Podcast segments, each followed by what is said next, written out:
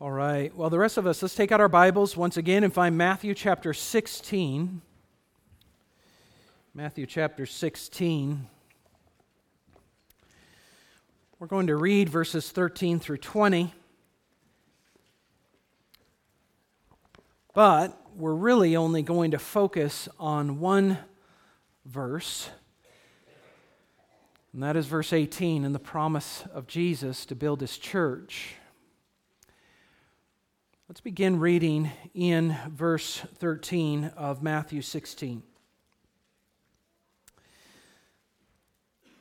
Now, when Jesus came into the district of Caesarea Philippi, he asked his disciples, "Who do people say that the Son of Man is?"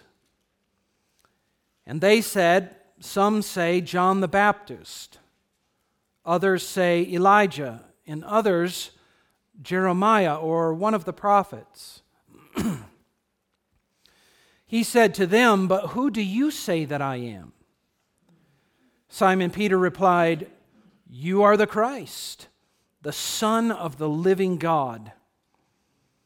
And Jesus answered him, "Blessed are you, Simon Bar-Jonah, for flesh and blood has not revealed this to you, but my Father who is in heaven. And I tell you, you are Peter, and on this rock I will build my church, and the gates of hell shall not prevail against it. I will give you the keys of the kingdom of heaven. And whatever you bind on earth shall be bound in heaven, and whatever you loose on earth shall be loosed in heaven." And he strictly charged the disciples to tell no one that he was the Christ. Now let's just pause and ask God's blessing upon this passage.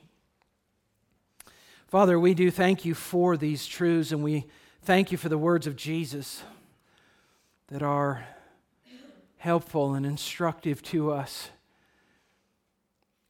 And I pray that as we begin a little mini-series here on the church, that you would bless these probably three Sundays, and I pray that you would bless them and encourage us in being part of your community in this world, that we would see the importance of it. Father, I ask for your help now by your Spirit to teach and exhort, and that the power of Christ could rest upon me so that everyone here can understand what your word is saying and teaching us and how we should appropriately respond. And so I'm asking this in the name of Jesus. Amen. Charles Haddon Spurgeon, who was the very well-known nineteenth century English preacher in London, said this, "Nothing in the world is dearer to God's heart than His church.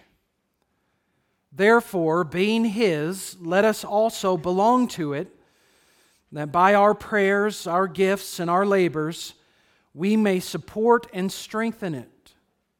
If those who are Christ's refrained, even for a generation, from numbering themselves with His people, there would be no visible church, no ordinances maintained, and I fear little preaching of the gospel."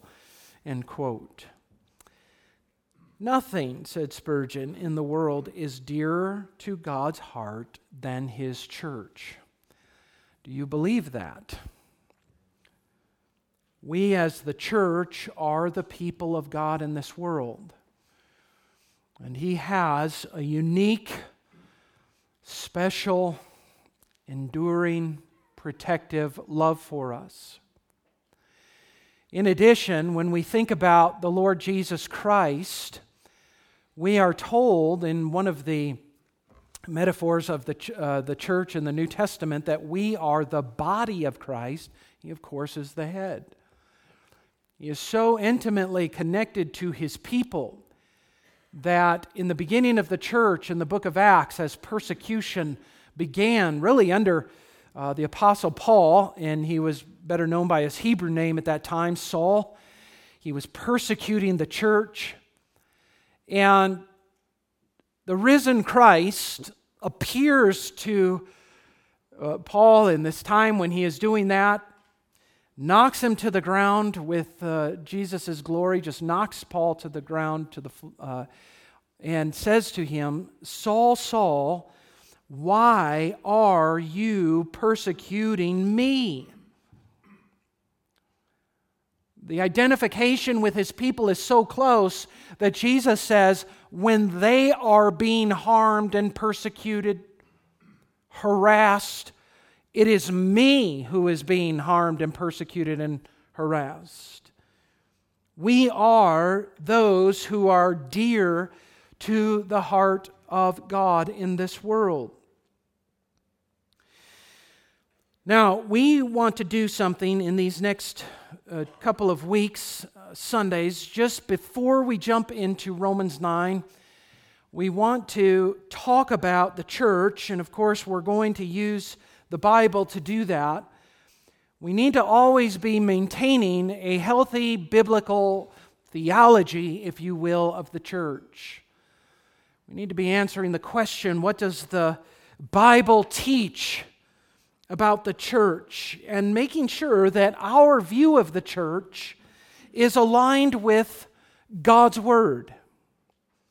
That we don't uh, start to misunderstand the church or what the church is about or what the church should be doing, but that we're going into the Word of God to define the church for us, asking, what does the Bible teach us about this topic? Everyone, and I mean everyone, has opinions about the church. Everyone has opinions about what the church is, what the church should be doing, what the church should be focused on, what constitutes a good church or a not-so-good church, a healthy church. Everyone has opinions about what programs it needs, where its emphases should lie, what kind of music it should have, how long the services should be. And the list could go on and on about the opinions that people hold about the church. But friends, opinions are only helpful when they're good opinions. And when it comes to the church, they're only good opinions if they come from the Bible. When it comes to the life of the church, we want to know what God says about it, and that will help chart our course. Next week, we're going to analyze some portions of Acts chapter two, which is the beginning of the church. And that makes sense because the foundation of the church is being laid in Acts chapter two, and so there are things we can learn. But I think to really gain a good and robust view of the church, we want to look at the first passage in which the word church is used. And we just read that passage, by the way.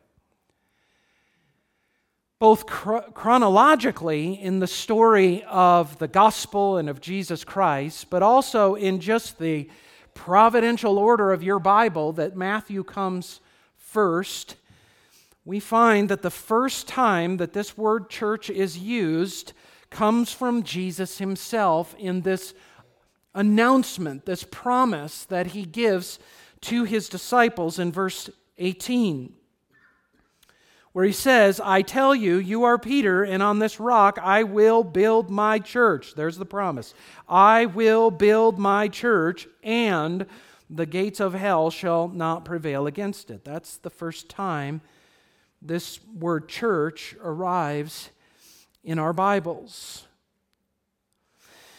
Now, I'm not going to spend much time or any time really on what he said before that. It might strike your curiosity where after Peter professed Jesus to be the Messiah and the Son of the living God, and Jesus pronounces that blessing upon Peter and says those words, "I tell you, you are Peter, Cephas," which means stone, "and I tell you, on this rock," uh, meaning more of a boulder, "I will build my church," and commentators de- debate and historically have done that about what he means by that. They come up with several ideas. Some say, well, it's on the profession Peter has made here.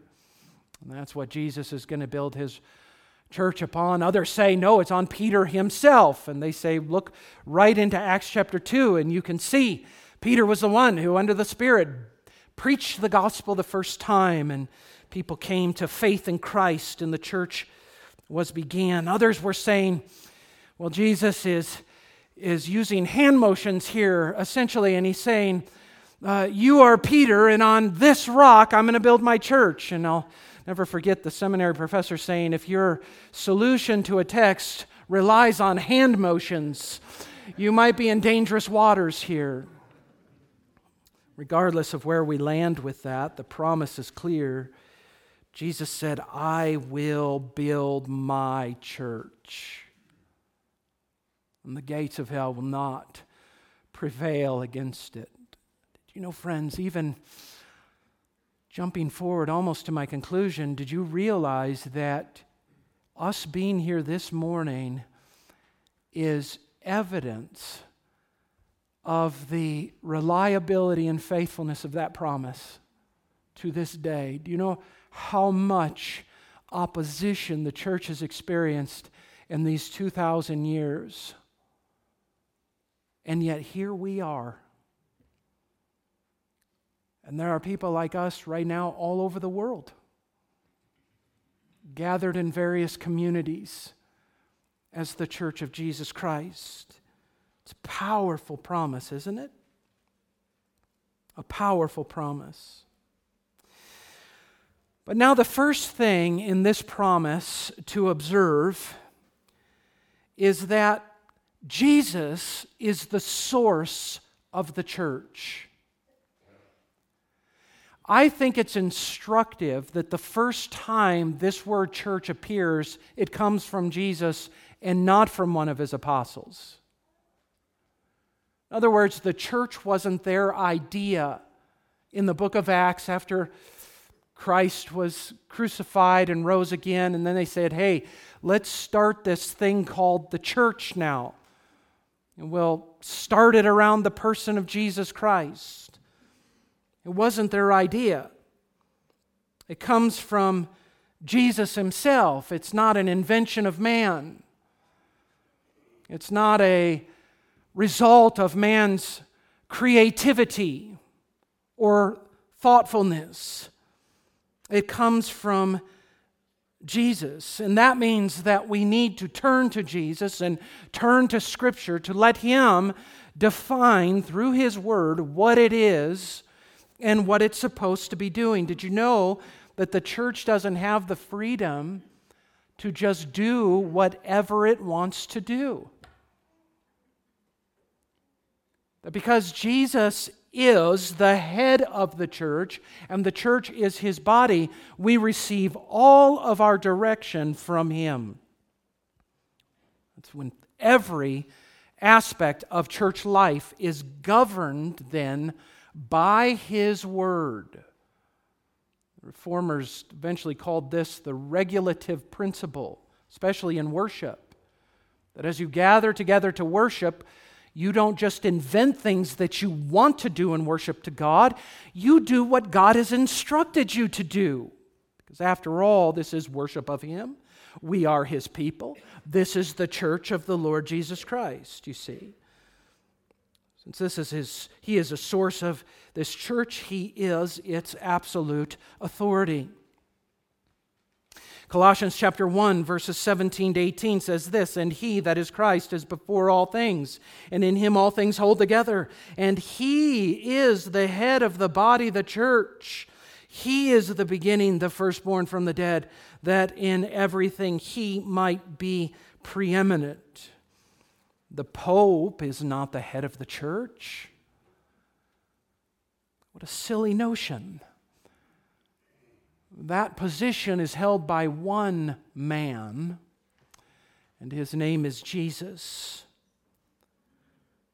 That means when I am telling you what to do as the church, it isn't me telling you what to do, as long as what I'm telling you what to do is coming from the Word of God, right? So next week perhaps, or maybe the week after, as we look at the concept of the early church devoting themselves to these key areas of the apostles' teaching, and the fellowship, and to the breaking of bread and the prayers. And I say, we need to devote ourselves to this. That isn't my idea, is it? That comes with a far greater authority than I have. That comes from Jesus Christ. And we could add to that all of the other commands for the one another's, the church, that you find in Scripture. That these find their source in Jesus. He gets to define who we are and what we do. The church comes from Jesus Christ. He is the source. Secondly, according to this promise, I will build my church, and the gates of hell shall not prevail against it. The church, we find, is comprised of people. The church is comprised of people. You say, where in the world, in Matthew sixteen eighteen, do you see the word people? Well, here's where we have to have an understanding about what the word church means, what it was actually in the days when it was being used by these Greek-speaking people. What did that word church mean? And that's where I'll show you that it's comprised of people. The word that's translated in our Bible's church is the underlying Greek word ekklesia. And that Greek word, ekklesia, is comprised of two words, ek, which is a preposition, and it means out of or from. And then the other word is kletos or kaleo in the, in the verbal form, and that means called or a called. So if you combine those two things together, at its very basic meaning would be called out ones. Those who have been called out. And what it came to mean by the time that it was used by Jesus and the apostles and in the Scriptures, this Greek word ekklesia meant a gathering or assembly or a congregation, listen now, of people who were called out and gathered for a purpose. They had assembled for a purpose. And I can picture as this word was developing, even as words often do throughout time, and they take on various meanings due to context, but I can imagine in a day and age where they didn't have certain kinds of communication like we have, like phones and other ways that we could uh, assemble or convene a group to meet about something, they would have to go through perhaps a village or a town and call out to people, come now, we have some business to address, let's gather together, you see. And what we find is that the Holy Spirit chose this particular word to be the word that defines us as a people. We are those called out and assembled for a purpose. Notice that word, assembled, gathered. The assemblies of God, churches, of course, caught on to this. That's why they're called the assemblies of God, you see. What is the church? It's a gathering of people who are gathered for a specific purpose. And the name itself defines the priority then of the church. And this may surprise you. If we are a gathering of people assembled for a purpose, that's really the essential meaning of the word itself, then our priority is that of gathering. We are most being the church when we're gathered together. It's an important aspect to see. We're most being the church when we're assembled together for the purpose of Christ and the gospel and the worshiping of God. That doesn't mean we don't main be are not still the church as we leave here and scatter. I agree with that. We're still the church. But the church is being most the church in keeping with its very name when we are assembled together. In Acts chapter two and verse forty-four, I don't think I have this on screen, but I'll just pull out one word to you. This seemed instinctual to the church from the very beginning. Verse forty-four, and all who believed were together and had all things in common. The essence of the church then is togetherness, its assembly, its congregation. The reason it's so important to define that word is because when I use the word church, different ideas and images pop into all of our minds. Remember, as a kid, growing up, if somebody were to say the word church, I immediately thought of the place that I gathered with the people that I knew my whole growing up years, week upon week. You may think of something different. But friends, when you think of the church, you must think of it in terms of the people and the people that are together, an assembly for a purpose. Hebrews chapter ten, verse twenty-four to twenty-five says, then, and here is an application to us all, let us consider how to stir up one another to love and good works. Listen to this. Not neglecting to meet together, as is the habit of some, but encouraging one another, and all the more as you see the day drawing near. This is the foundation. This gathering, this assembly, this togetherness is the foundation of what the church is. I had a conversation just a couple of years ago with somebody up at Twin Peaks Camp, and they live over on the Front Range, and they're part of a church plant there. And he was explaining to me their philosophy that they feel like the church has become too enamored with really worship and meeting together, and they feel the church should be more involved in evangelism. And so their philosophy that they laid out and the, the direction that they went is that they would have a gathered assembly every week, where every Sunday where they'd worship, but then the next Sunday they would uh, go out and evangelize. And I shared with him, I didn't think that was a good idea at all. Because the core of who you are is God worshipers gathered together for worship of God. And really your best evangelism is going to be done when the other six days of the week you scatter into your daily lives, you see. But to neglect the weekly worship, which the early church did not do, and no passage of the New Testament and all of the instructions to the church ever tells them to not meet together. As a matter of fact, it encourages them to meet together all the more. You see, that's a wrong direction. Well-motivated, well-intentioned, I hear them, well-intentioned evangelists, but wrong nonetheless. And this means if the church is comprised of people, then one important thing to realize then is that the church is not a building. The church is not a place. The church is not a destination you drive to. This building belongs to the church. And it's a wonderful thing to have when you're a local church, to have an actual building that is yours to utilize for ministry purposes and doing the things that God wants His church doing. But this church is not a building or a place.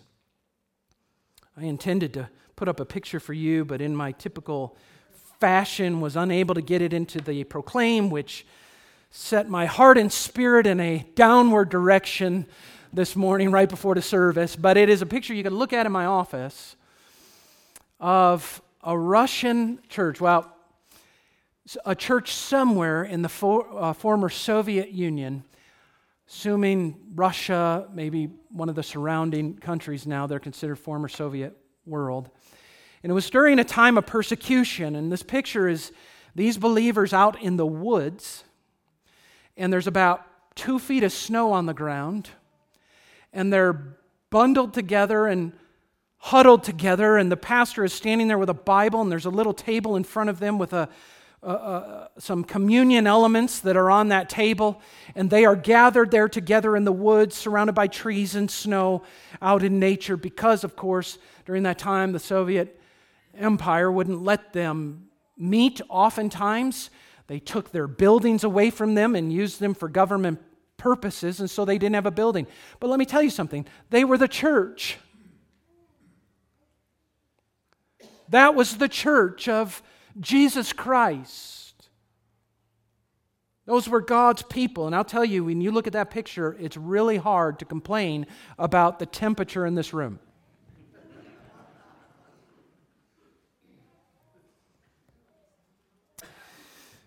A church doesn't need a building. A church uses the building.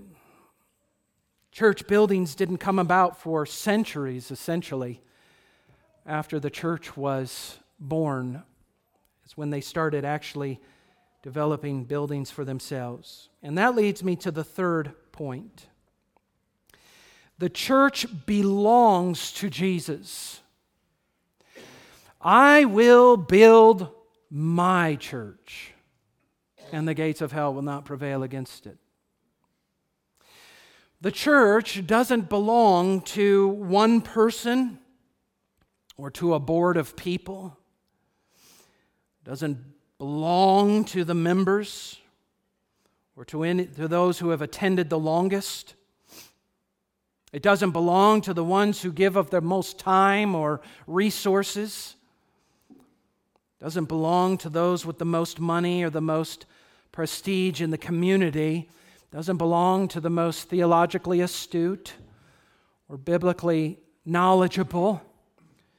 The church is Jesus' church. This is His assembly. These are His people. The church belongs to Him. In Acts chapter twenty, verse twenty-eight, Paul had gathered the Ephesian elders. We're going to look at this passage a little closer tonight. I'm talking about eldership and Mark Veroshka becoming an elder. Paul gathered the Ephesian elders together, and he said to them, "Pay careful attention to yourselves and to all the flock in which the Holy Spirit has made you overseers." Listen to this. "To care for God's church, which He obtained with His own blood," or the blood of His own. Jesus purchased His church with His own blood. It's His by right. It belongs to Him. That means the people of the church, remember, the people of the church belong to Jesus Christ, and how precious they must be to Him, because He gave His life for them, you see. They belong to Jesus. He owns the church. I think if we understand this and we view the church in this way, and by the church, again, remember, the assembly of called out ones, of which you're a part, this community of people. When you view them as members of the church belonging to Jesus, people that He purchased with His own blood, it will lead you to be more careful with the people of the church, more cautious with how you handle this precious commodity.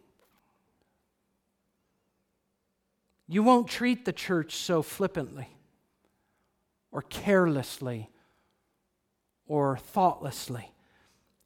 You will treat the church carefully as the people of God belonging to the Lord Jesus Christ.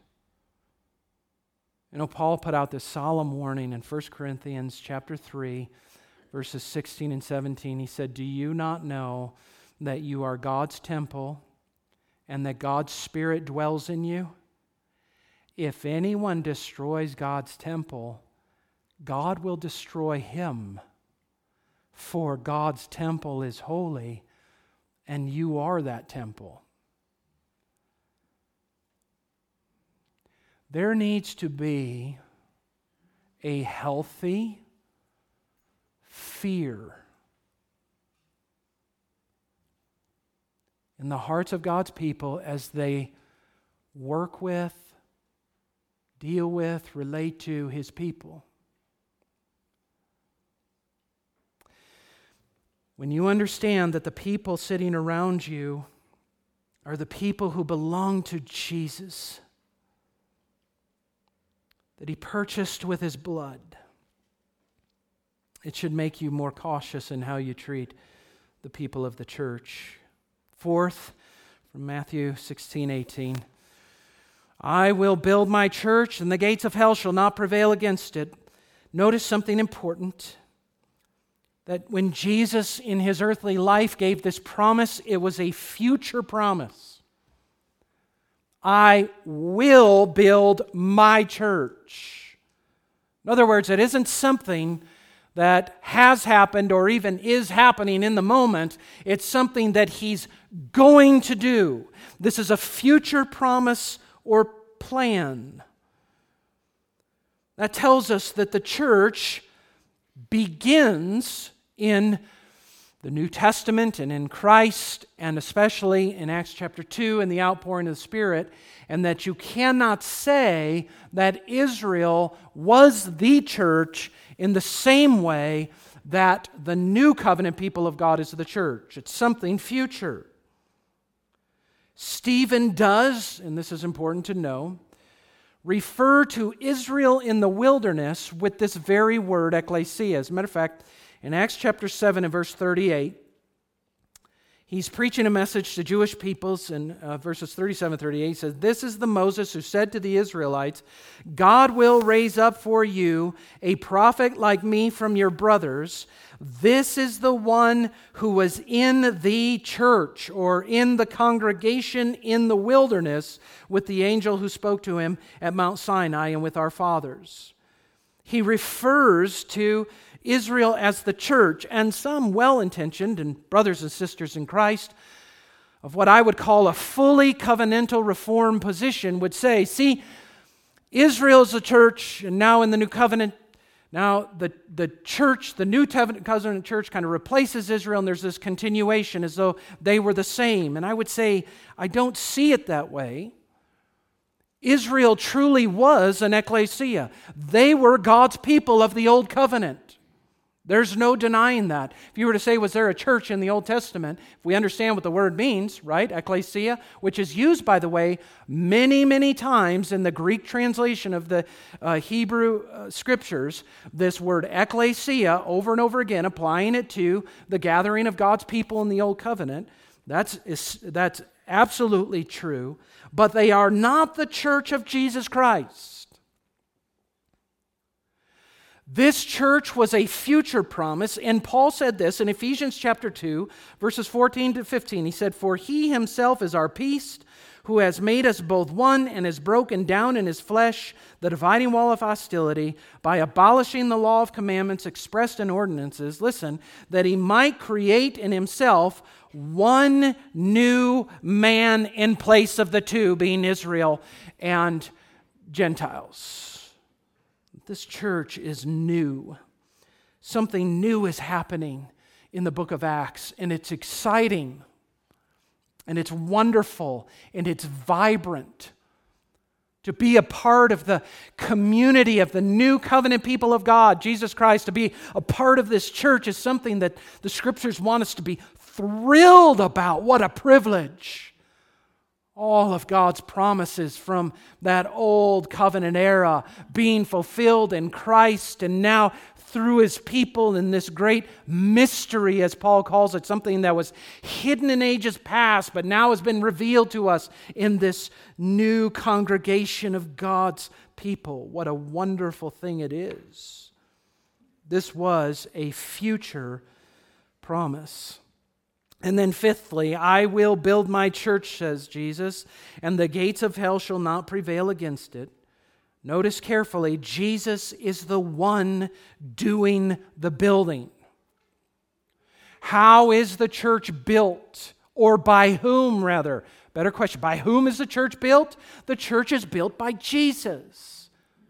He is the one who is building and growing His church throughout this world. You know what an interesting, actually turn there because we'll be concluding with these verses in Acts one. Look at Acts chapter one.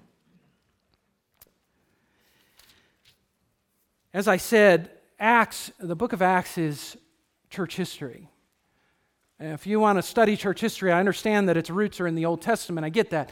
But church history begins really when the church began. And that's in Acts chapter two. And so this book, the book of Acts, is a recording of the beginning of the church. Uh, Luke is showing the spread of the church first among Jewish people and then breaking out into Gentiles and throughout the known Roman world at that time. This is the beginning of the church. But let me draw your attention to the very first verse of the book of Acts. Now remember, Luke wrote Luke, which was his Gospel of Luke. That records the life and teaching and ministry and uh, miracles and, and death and resurrection of Christ.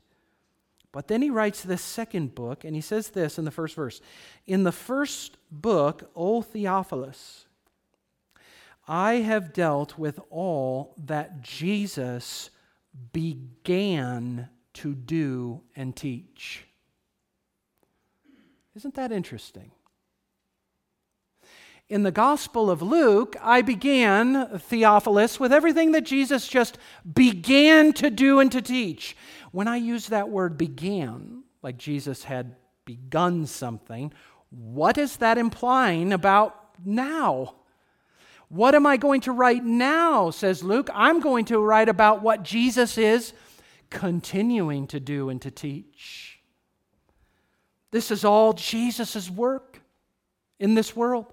The church universal and every b- person that comes to faith in Christ and all these churches that are built up, this is Jesus continuing to build his church. He's working even right now in this room building his church, helping us, strengthening us, encouraging us, calling some of you perhaps even to faith in himself. This is all the work of Jesus. Now, this does not mean, though, does it,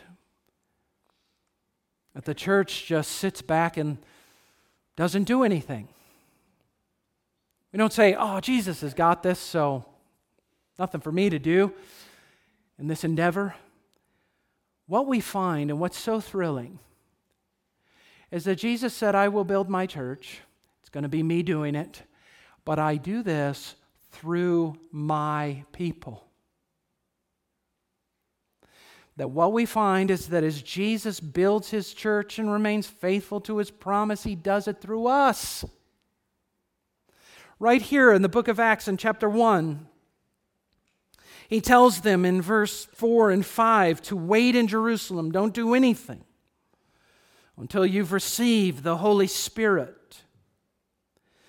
He said in verse eight, you will receive power when the Holy Spirit has come upon you, and you will be my witnesses in Jerusalem and in all Judea and Samaria and to the end of the earth.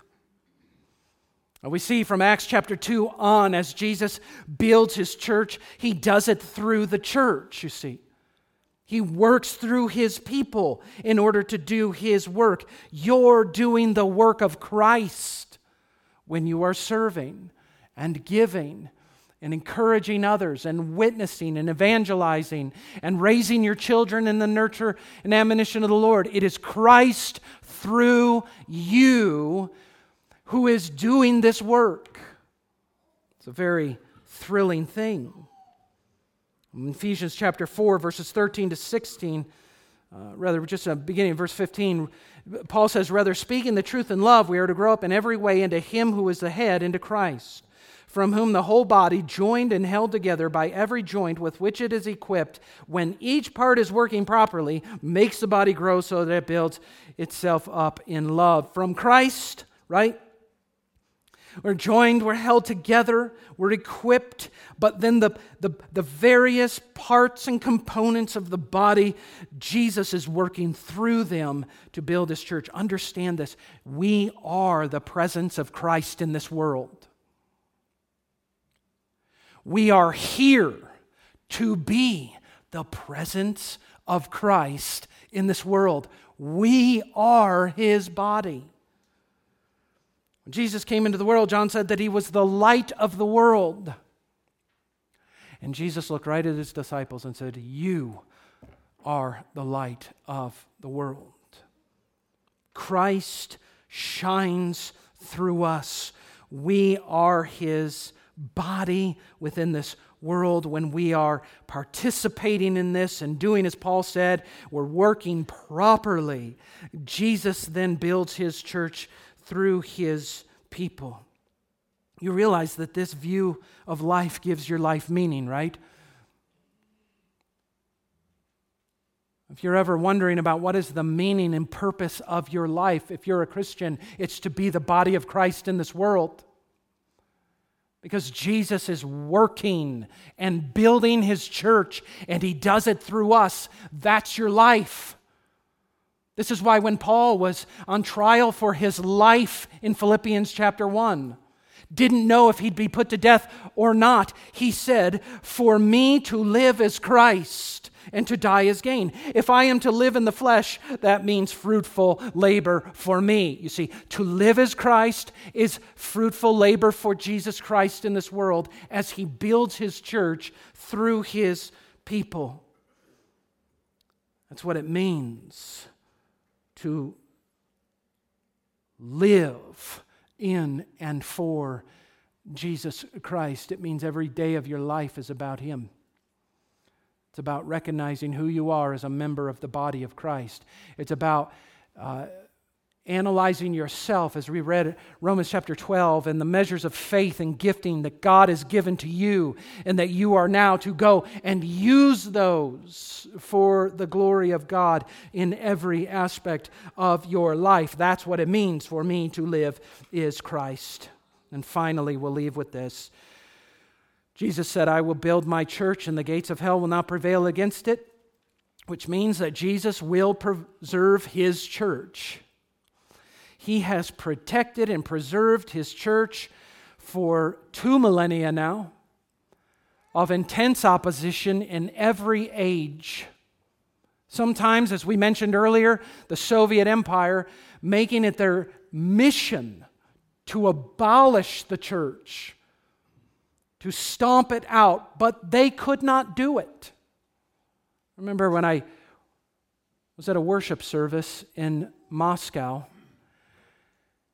thinking this was the center place of the Soviet Empire, where they produced a magazine that they sent out to people called The Atheist, where all of the orders from that regime went forth to persecute Christians and get rid of Bibles and imprison Christians and take their buildings from them. And here we are together. It was a packed room, young and old together, and we're all worshiping Jesus Christ. Their services went on, by the way, for three hours sometimes. A little different than ours. We're sissies. That's probably because they know what they had. They know what it is to gather when you lose that. But at any rate, Jesus preserves His church. We, this morning at Calvary Bible Church, are proof of that. And friends, as we go about doing the work of Jesus Christ in our lives, we can be confident of that. No matter what. I pray every week for the United States. I'm asking God to preserve our freedoms here for the sake of the church and what we're able to do. But do you realize that even if we lost that, hypothetically speaking, Jesus will build His church and the gates of hell will not prevail against it? Do you understand? No human authority, no spiritual authority has any say upon this. Jesus Christ is the one with all the authority in heaven and on earth. He is the one with the sovereign power to protect His people and to continue to stay faithful to His promise to build His church until He comes again. Let's pray. Father, we thank You for the church. Help us to love it. Help us to appreciate it. Help us to serve it. Help each one here to see their place and the purpose they you have for them.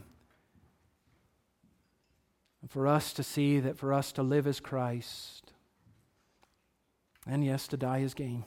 We ask this in the name of Jesus. Amen.